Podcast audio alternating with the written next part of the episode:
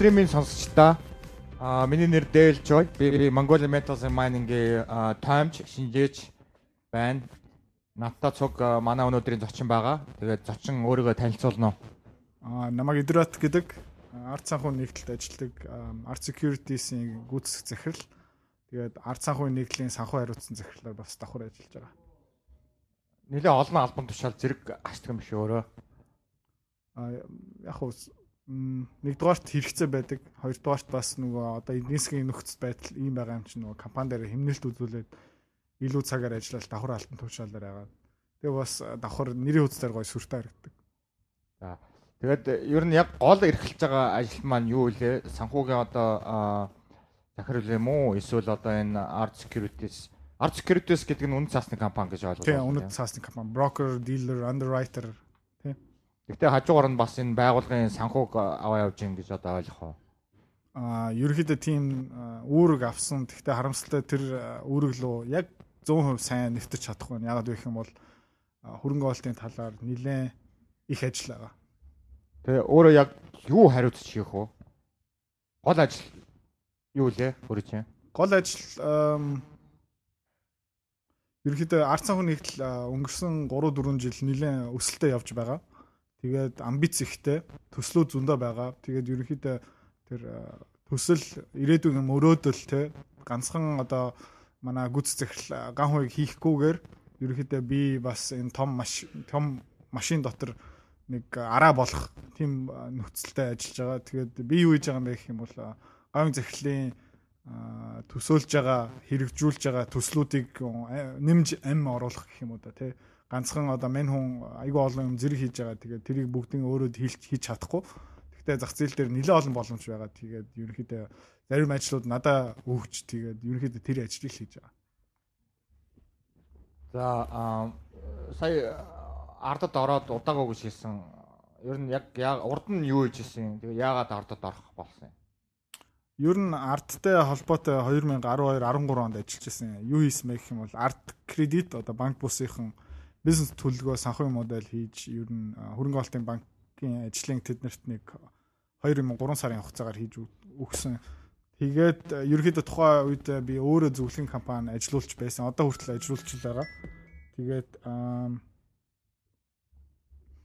өөрөө хэд хэдэн компаниуд ажилуулдаг жишээлбэл хин цэвэрлэгээ байгаа, тээврийн компани байгаа. Тэгээд бичил санхүүгийн зах зээл бас компанийн ажил эрхэлдэг. Тэгээд гэхдээ би тэрийг одоо өөрөө хийх байгаа. Гүцэх захирал томилсон одоо нэг надад нэг жижигхэн групп компани байгаа гэж ойлгож болж байна тий. Аа надад чи би сонсоход бас үнэхээр гайхчихна л да. Өөрөө хоёр албан тушаал зэрэг хасдаг. Дээрээс нь бас нэг бяцхан групп компани байгаа. Энэ энэ бүхнийг одоо яг яаж амжуулдаг юм бэ өөрөө? Ам тэр бяцхан групп компани эдийн засгийн хямралаас болж бас нэг өсөлт нэг байхгүй. Ерөнхийдөө байгаа шатнаар ажиллаад явж байгаа. Жишээлбэл нэг жижигхэн уулуурхан хангамжийн компани байгаа. Тэрнээ нэг хийх ажлууд нэг сүртэй байхгүй. Тэ хин цэвэрлэгээ яг хийдгээрээ явж байгаа. Бусад юмнууд нь нэг менежмент шаардлагагүй. Бизнесуудын босгоцсон үйл ажиллагаа жигт явж байгаа. Шинэ хөрөнгө оолт тэрэн дээр нэг хийхгүй байгаа. Бага ашгаа авч ерөнхийдөө хадгалаад явж байгаа. Бэлэн мөнгөний хэлбэрээр. Тийм учраас нэг юу хэрэггүй. Тэгээд гүц захирал томилсон. Тэгээд би үйл ажиллагаа өдөр болгоны үйл ажиллагаа ерөөхдөө нэг ордгүй. Тэгээд ард цагын нэгдэл дээр ерөнхийдөө цагийнхаа 99% баг яадаг. Тэгэхээр одоо хідэн өөрийн чин одоо энэ бяцхан групп компани бол одоо өөрийн чин хувийн эзэмшлийн компани гэж ойлгох уу? Тий, зөв. Аа тэгээ хідэн ийм компани байдیں۔ UB Express гэдэг нэг хин цэвэрлэгээ байгаа. Aurum Credit гэдэг ерөнхийдөө нэг бичил microfinance-ийн нэг компани байгаа. Aurum Partners гэдэг нэг юу байгаа. Зөвлөх хөрөнгө оолтын компани. Ерөнхийдөө толгой компани. Сүрт идэр гэдэг нэг төмрийн үйлдвэр, оюу толгой, уул уурхай хангамжийн компани байгаа. Тэгээд бас нэг өөр нэг компани байгаа. Нэрийг мартчихлаа. За өөрөө чинь ингээ хараад тахад залуу хүн байна хэдийдээ ийм олон компани эзэн юм. Ерөнхийдөө нэлээд азтай байсан гэж хэлж байна. Би азтай л байсан. Өөр нэг хариу байхгүй. Яг яаж ингэх юм их хүн их надад нэг хариу бэлэн хариу байхгүй. Гэхдээ ингээд сонсчтой бол сонирхолтой байж болох юм л да. Өөрөө харахад ингээд залуу за тэгээд ингээд За ямар ч байсан ойролцоогоор нэг 6 7 ийм жижиг компаниуд байд юм байна. Хажуугаар нь ард э, санхүүгийн нэгдлийн хоёр албан тушаал ашигладаг юм байна. Энэ бүхнийг одоо яг яг яаж одоо амжуулаад идэв юм бэ? Аа Энэ энэ энэ одоо а олон юм амжуулахын одоо нууцсаас хуваалцааж ер нь нилээн их кофе уудаг. Аа нойр муутай явдаг. зөвхөн кофе юу? кофе, кола тий. Тэгээ нилээн их ус уун. Тэгээд хүмүүс бас надаас нэг шөнийн 2 3 цаг мейл авдаг. Ерөнхийдөө илүү цагаар нилээх ажиллах хэрэгтэй. Тэгээ ерөнхийдөө нууц нь бол их ажиллана, хурдан ажиллана. Тэгээд аа, багаа сайн бүрдүүлэх хэрэгтэй. Өдөрт хитэн цаг юм. Хитээ босоод хитээ унтдаг юм. За ерөнхийдөө нэг 6 хагас гэж босч мэйлүүд шалгаад хүүхдүүд гэр бүлтэй хоол хийж өгөөд тэгээд нэг Юсмус гээд компани дээр ирсэн байдаг.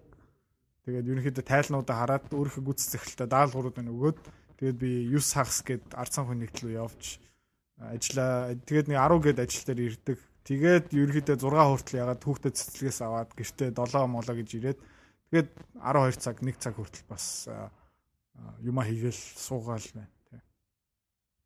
Тийм л юм байдаг. Тэгээ хизээ унтах уу? Нэг нэг мэг гээл унтна. За одоо ингээд ер нь бол маш их ажилтдаг юм байна гэдээ одоо ойлгож байна. Тэгээд яг ингээд ийм их ажиллах одоо яг тэр мотивацийг тэр одоо эрчиг хаанаас авдаг юм бэ? Яаж ядрахгүй одоо ингээд яваад ирэх юм бэ? Багаас авдаг.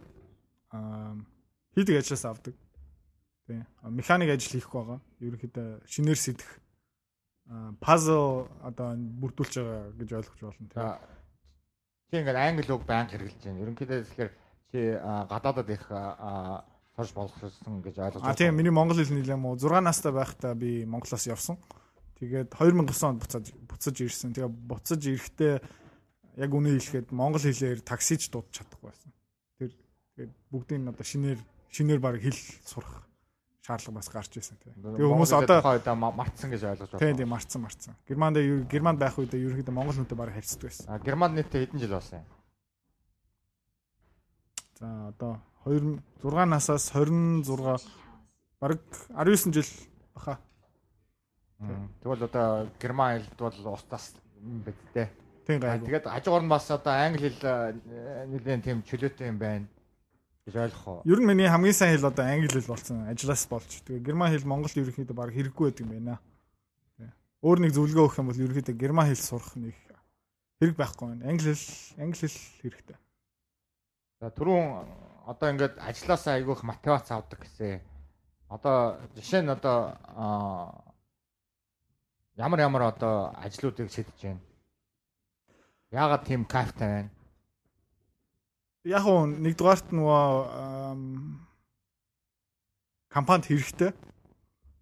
Зүгээр нэг араа зүгээр нэг машины дугуй биш те. Хөдөлгүүр болох ажил хийж байгаа. Хөдөлгүүрийн ажил хийж байгаа.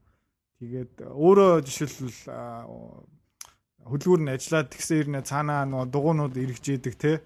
Бүх ингээд машины үйл ажиллагааг ус гоё яваад байдаг. Тэгээд өөр хүмүүс даалгавар өгөө тэднээс айгу кайфтай ингээд хамтарч ажил баг бий болоод гоё том юмны хойноос нь яваад тэгсэр нь ингээд нүдэн дээр ингээд 7 нэг болгоон жоохон ингээд жижиг жижигээр нөгөө юмуд нь бүртээд те тэгээ нөгөө лего тоглоом шиг те эхлээд баахан нэг дөрүүлчин дөрүүлчин сонин сонин юмнууд цуглуулчаад тэгээд тэгээ хамгийн гоё нь нөгөө яаж ингээд хооронд нийлүүлдэг нөгөө заавар нь байхгүй те өөрөө хийх хэвээр Тэр ингээ өөрөө хийгээд багаараа хийгээд тэгээ сүултээ нэг гоё лего тоглоом гараад ирчээд багаараа ингээд тойроо зогсоод те.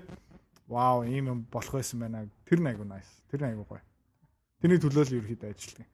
За үнэхээр сонсоход бол үнэхээр гоё сонсож байна. Тэгээд энэ бага яаж бүрдүүлв? Багад нийт одоо хэдэн хүн байдیں۔ Ямар шалгуураар яаж одоо бага бүрдүүлсэн бэ?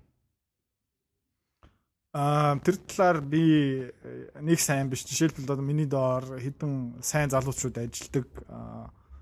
Цөөхнийг би өөрөө сонгож авсан. Нэг нэг хүний ерөөхдөө манай ган хог захирал надаа санал болгосон юм.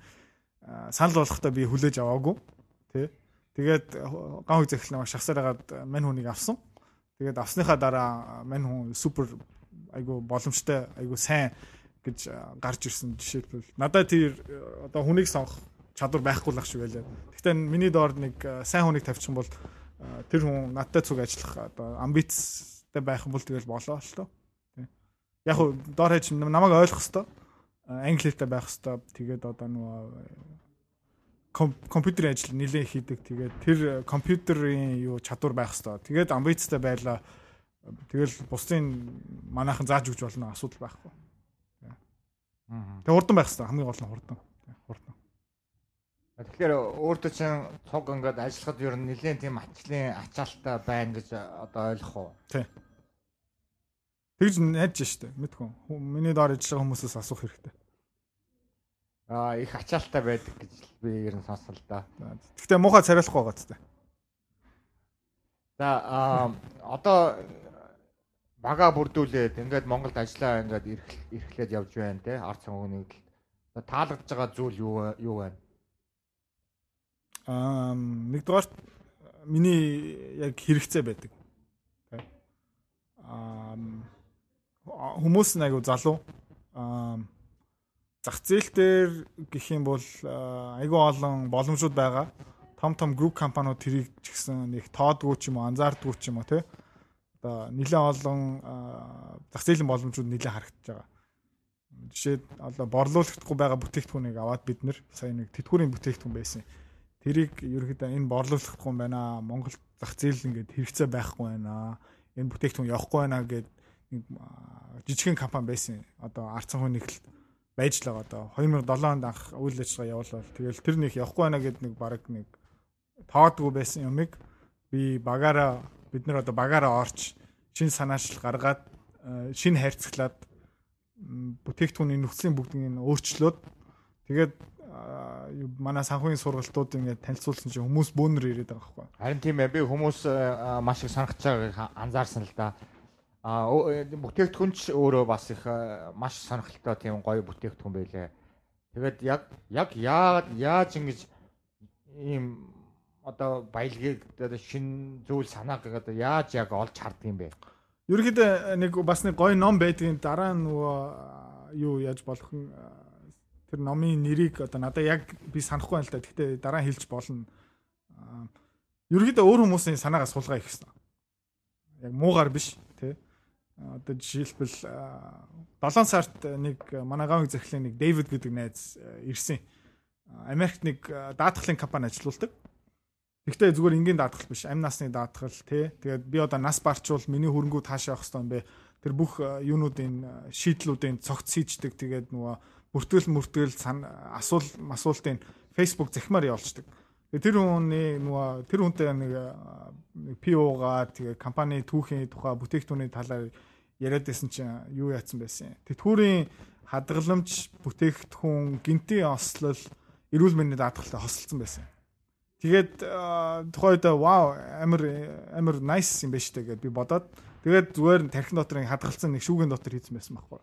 Тэгээд дараа манай компани дотоод бүтц хараад ингээд компаниудын үйл ажиллагаатай жоохон жоохон танилцаад гэсэн чинь яг тэтгүүрийн сан байгаад байгаа байхгүй.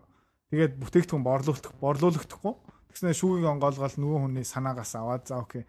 Одоо Монголын нөхцөл байдал ингээ яач. Одоо байгаа бүтээгдэхүүн ингээ хослоод тэгэл ингээл хослуулаад Тэгээд шинэ хайрцаг дотор хийгээд repackaging одоо англиар хэлэх юм бол repackaging хийгээд тэгээд repackaging хийсэн чинь тэгээд одоо санхүү юу санхүүгийн зах зээлийн одоо 50 дээр дэлгүүрийн 50 дээр тавьсан чинь шуураад байгаа байхгүй. Тэгээд тавьсан чинь хүмүүс нь шууд авъя авъя гэд тэгээд гэр бүлээ бүгднийг бүгдээрээ авчираад яая гэд тэгэл тэр бол айгу nice. Би бүтээгдэхүүн шиг бол мэднэ. Гэхдээ манай сонсчид маш товчхоор товчлсон байдлаар энэ яг бүтээгдэхүүний гол агуулгыг одоо маш түргэн маягаар танилцуулаад өгдөх үү? Аа нэг тэтгүүрийн бүтээгдэхүүн яриад байдаг. Гэхдээ яг тэтгүүрийн бүтээгдэхүүн биш. Ерөнхийдөө бичил хадгаламжийн бүтээгдэхүүн, хөрөнгө оолтын бүтээгдэхүүн гэж ойлгож болно. Юу юм бэ гэх юм бол одоо гар утасны төлбөрийн багцуд байдаг телевизэн Univision Sky Sky Media-гийн одоо сарын 39 мянга 49 мянга гэх те багцуд байдаг манай юу бол бас тиймэрхүү багц. Тэгээ сар болгон энэ чи айгу гой санаа байна. Ягаад тэгэхээр ийм багцуудыг ингээд хүн болгон ер нь ер нь сүүлийн үед Монголд баг дассан баг шүү тий. Тэгээд одоо ингээл ер нь э, ямар нэгэн багцад хамрагдаал ингээл ерөөс яваад байдаг. Аа тэгэл тэр багц одоо ингээл сар болгон тэрний мөнгө би шинэ Univision-гийн хэд үлээд байна нэг а урд нь маш хүнтэй багцтай байсан. Одоо бол бууруулаад 39 мянга ч хөлөө нэг тиймэрхүү багц ингээд зардлаа хасах гэсэн үүднээс ингээд авцсан байгаа. Тэгэхээр ер нь ингээд ингээд хүмүүс яг ингээд багцаа төлөөл яваал хахад нэг ер нь нэг тоодгүй сар болгон мөнгө нэг гараад байдаг учраас одоо төлөх ёстой гэсэн үднээс ингээд төлөөл яваад байдаг тийм төлгөө Монголд ер нь тогтсон юм шиг байна тийм үү. Тэгээд өнгөрсөн 3 жил Univision хэрэглэхдээ одоо хэдэн мянган төгрөг төлсөн гэж таамаглал байна уу? Таамаглал алга. Гэтэ ер нь бол Univision-д олон жил үйлчлүүлж байна. Тэгээд ер нь нэлээд мөнгө төлсөн байх шүү гэж бодож байна. Мөн Mobicom ч маш мөнгө төлсөн шүү. Ялангуяа Mobicom. Тэгээд хүмүүс ерөнхийдөө ийм суурь хэрэглээнд заавалчгүй төлөх шаардлагатай гэж боддог. Миний гар утас байнга сүлжээтэй байх хэвээр. Миний зурагт байнга кабел ТV байх хэвээр гэж ойлгодог. Би миний манай зүгээс бол сар болгон 20 30 49 мянга ирээдүй тий тэтгүүртээ хадгалах гар утаснаас илүү чухал юм биш үү тий телевизээс илүү чухал юм биш үү тэгээд одоо 29 мянгаас эхэлж болно сар болгон одоо 29 мянган төгрөг төлж хадгаламж бий болох тий хөрөнгө олт хийх Тэгээд э, тийм нөхцөлтэй. Тэгээд э, санаа нь ханаас гарчсан мэх юм бол бас сонирхолтой. Дахиад ган хойг захирал э, юу хийсэн бэ гэх юм бол Хас банкнд мань хүн ажиллаж байхдаа ажилтнаас ерөөхдөө яаж исэн. Сар болгон цалингаас 10 мянга 20 мянган төгрөгтэй цуглуулад тэгээд хөрөмтлөл бий болгосон хүмүүст. Тэгээд тэд нар тэдний одоо сарын төсөв мөсөвт ерөөс шалахгүй 30 мянга те 40 мянга 50 мянга төгрөг ерөөсө байна уу байхгүй мэддэхгүй тий. Тэгээд 4 5 жил ажилласан чинь цаана нэлээд том хөрөмтлөл бий болоод тэгээд одоо жишээлбэл 10 жил ган хэг захиралтай цуг хас банкд ажиллаж байсан хүн ихэвч нь одоо 5 600 саяын хөрөнгөтэй баг болцсон байгаа. Тийм хүмүүс зөндөө байгаа. Тэрнээс санаачлал аваад ерөөхдөө бүтээгдэхүүн гаргасан тий. Ааха. Харин тэгээд ер нь энэ энэ маань өөрөө бас санхүүгийн ард санхүүгийн нэгдлийн суурь нь болсон гэж ойлгож байгаа. А тийм тэгээд тийм ерөөхдөө нийтдээ нэг миний сонсноор бол нэг 2.9 тэрбум төгрөг нийт ажилнаас цугларч одоо ард санхүү нэгдэл ерөөхдөө тэр ажилтны хоримтлын сангаас бий болсон яг зөв бараг нэг хэдэн зуун хүн мөнгөө цуглуулж хоримтлэлж тэгээд бараг нэг 20 30 тэрбум төгрөг болсон шүү. Тэгээ хаан банк э, хас банкын өсөлтөд уягдцсан. Тийм. Тэнгэр санхүүгийн нэгдлийн хувьцаа эзэмшдэг байсан тэр хүмүүс бүгдээрээ тэгээд нэлээд олон хүмүүс тэр нэлээд баян гарсан. Тэгээд Тэнгэр санхүүгийн нэгдлийн бүх хувьцаагаа зараад одоо үлдгэл нь одоо 30 тэрбумын орчим баг ихэвчлэн юу хуучин хас банкын ажилтны сан гэж ойлгож байна тийм. Бүтээгдэхүүний нэр яг юу вэ? Art Pension Тийм эсвэл Art Savings одоо компани нэр шинээр сонгогдож байгаа. Яг бүтээгдэхүүний нэр гэж одоох нь байхгүй. Ерөнхийдөө ирээдүйн хөрөнгө олт тийм эсвэл хөрөмтлийн сан. Гэхдээ миний ойлгосноор ерөнхийдөө Монголын тэтгэврийн сан гэж одоо тийм нэртэй юм биш үү? Би сургалтанд хамрагдахад тэгж ойлгосон. Тийм тийм ерөнхийдөө тэтгэврийн сан цаана бий болно тий. Одоо хэдэн зуухан ажилтнаас болж нэг ард санхүү нэгдэл шиг том групп компани үүссэн. Тэрийг 5 10 20 мянга болгочвол тий манай улсад ямар юу бий болох боломж байгаа юм бэ? Ерөөдөө хэдхэн зуугаас ийм том юм байна. Сонсчод бас нэг сайн ойлгоогүй баг. Яг энэ бүтээгдэхүүний гол утга санаа нь юу вэ? Сар болгон айгүй баг мөнгө хөрөмтлээд цаана ерөөхдөө нэг тэтгүүрийн сан руу мөнгөө хөрөмтлал хийж тэгээд тэр хөрөнгө ололт ерөөхдөө их хвчлэн нөгөө засгийн газрын үнэт цаас авна, бонд авна. Банкны хадгаламж нь байшгүй. Миний ойлгосноор бол энэ маань одоо нэмэлт тий угаасаа нийгмийн даатгалаар энийг бол төлж байгаа шүү дээ тий. Тэгж байгаа тий. Аа тэгтээ нийгмийн даатгал ер нь аа маш хангалттай ажиллаж байгаа гэж ойлгож байгаа тийм үү? Тий. Жишээ нь одоо цалингийн хэдэн хувь блэ бараг 10 хэдэн хувь ерөөхдөө нийгмийн даатгал төлдөг.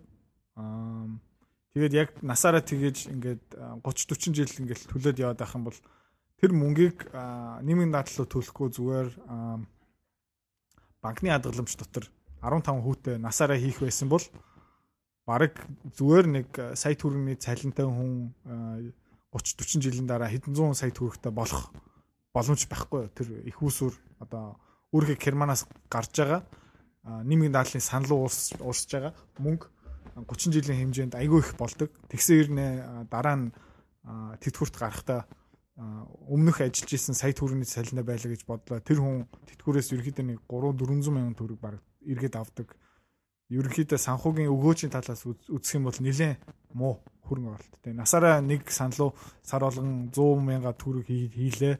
Тэгсэрнэ одоо тэтгүүрт гарах насандаа баг эргэж авч байгаа мөнгө айгу баг. Тэгээд 64 настай юу тэтгүүр ямар нэгэн тооцоол хийсэн үү? Ер нь а одоо яг дундаж одоо банкны хөөч гэдэг юм уу эсвэл одоо засгийн газрын бондны хөөч гэдэг юм уу те яг тэр тооцоололоор ер нь нийгмийн даатгалын одоо бидний бүх төлж байгаа одоо энэ хүмүүсийн а ер нь ингээд мөнгө ер нь хэдийн хэмжээнд хоримтлагдах ёстой юм. За тэгээд тэр хоримтлагдж байгаа хэмжээнээс ер нь хэр дутуу байгаа ингээд нэг тийм ерөнхий барагцаалсан нэг тийм тоонод байна уу? Өнгөрсөн жил нэмгийн даатгалын сан миний мэдхээр 20% алдагтай ажилласан. А ерөнхийдөө орлого нь а төс юу орлого нь зардлаасаа бага. Зардал нь ерөнхийдөө орлогоос нэг 20% илүү гарцсан. Тэгээд хөрөмтлөл бий болохгүй. Ерөнхийдөө орж байгаа мөнгө нь одоо бид нар одоо бүгдээ ажил хийж цалингаа авч нэмэг дадлаа төлж тэр мөнгө нь ерөөхдөө тэтгүүр авч байгаа хүмүүс л урсаа явчихж байгаа. Тэгээ ерөөхдөө одоо би одоо өнөөдөр 20% алдагдaltaа гэж байна шүү дээ. Тэр 20% алдагдал юунаас үүсээд идэв юм? Яагаад мөнгө алдаад идэв? Энэ үйл ажиллагаа миний ойлгохтой ерөнхийдөө цаана зөв харах юм бол нэмийн даатгал дээр том мөнгө хөрөмтлүүлж тий удаан хугацаагаар тэр мөнгийг хөрөнгө олт тэр мөнгөөр хөрөнгө олт хийж өгөөчтэй ажиллаж тэр өгөөч тэгээд буцаад одоо насанд хүрээд тий 60 нас хүрээд тэр өгөөчнөөс буцаад авах ёстой гэж ойлголт байгаа. Тэгсээр нэ одоо юу болж байгаа юм бэ гэх юм бол одоо орж байгаа миний төлж байгаа мөнгө 30 жил 40 жилийн ажиллаж исэн хүний тэтгүүр болж байгаа. Тэгсээр нэ миний одоо хөрөмтлөлж байгаа мөнгө над дээр ирэхгүй. Би одоо 40 жилийн дараа тэтгүүрт гарах юм бол тий өөр хүний тухайн 40 жилийн дараа яг хөдөлмөр эрхэлж байгаа нэмийн даатал төлж байгаа тэр хүний мөнгнөөс би тэтгүр авч байгаа. Биний өөрийнхөө төлсөн 40 жилийн турш төлсөн мөнгө аль хэдийн өөр хүн рүү явцсан. Яг миний хөрөмтлөл биш. Хөрөмтлөл бий болохгүй те. Дансанд ороод өөр хүн рүү шилжиж байгаа гэсэн. Тэр нь ерөөхдөө жоохон буруу үйл ажиллагаа. Тэгээ юунаас болж байгаа юм гэх юм бол тэтгүр хитрхи хүндэр их амлж те 1 дугаарт 20 дугаарт өнгөрсөн одоо 20 жил те нийгмийн дадлын төлбөр хөрөнгө олт хийгээгүй. Сан бий болоогүй. Ерөнхийдөө хөрөнгөлөлт бий болоогүй, хөрөнгө олт хийгээгүй. Хөрөнгө олт хийхгүй бол өгөөж гаргаж чадахгүй тий. Тэр э, хүмүүсийн төлж байгаа мөнгийг юунд зарцуулаад идэв? Сар болгон одоо сар болгон за нэг дунджаар нэг сая төгрөгийн цалинтай ах чинь ер нь бараг 200 мянга тэр нийгмийн даатгалын шимтгэл инээ тэрэгээд баахан явцдаг. Тэр мөнгө юунд ороод идэв? Ерөнхийдөө Ахмадуудын тэтгүүрл олгож байгаа тийм нэмгийн янз янзын одоо төлбөрүүтэй одоо миний мэдхээр оюутнуудын мөнгө тэгээд өнгөрсөн 11 12 онд манайхан нэлээд их нөгөө нэмгийн одоо мөнгө айгүй их нааш нааш цаашаа шилжүүлээд явсан тийшэл явсан байх гэж ойлгож байна. Тэгэхээр ерөнхийдөө миний ойлгож байгаагаар баруунд бол одоо тэтгэврийн сангууд одоо хамгийн том хөрөнгө оруулагчд байдаг. Аа маш одоо өргөн үрээтэй ажилладаг. Хөрөнгийн зах зээл дээр маш идэвхтэй байдаг. За тэгээд хөрөнгийн зах зээлийн одоо гол хэсэг гэж би ойлгодог. А гэтэл Монголд бол нийгмийн даатгалын сан бол ерөөсөө хөрөнгийн зах зээлийн үйл ажиллагаанд ер нь оролцдоггүй бараг шахуу гэж ойлгож болох уу? Тий яг нь банкуд дээр тийм хөрөмтлөлт бий байгаа. Гэхдээ нийх өндөр биш. За санал нэг байна.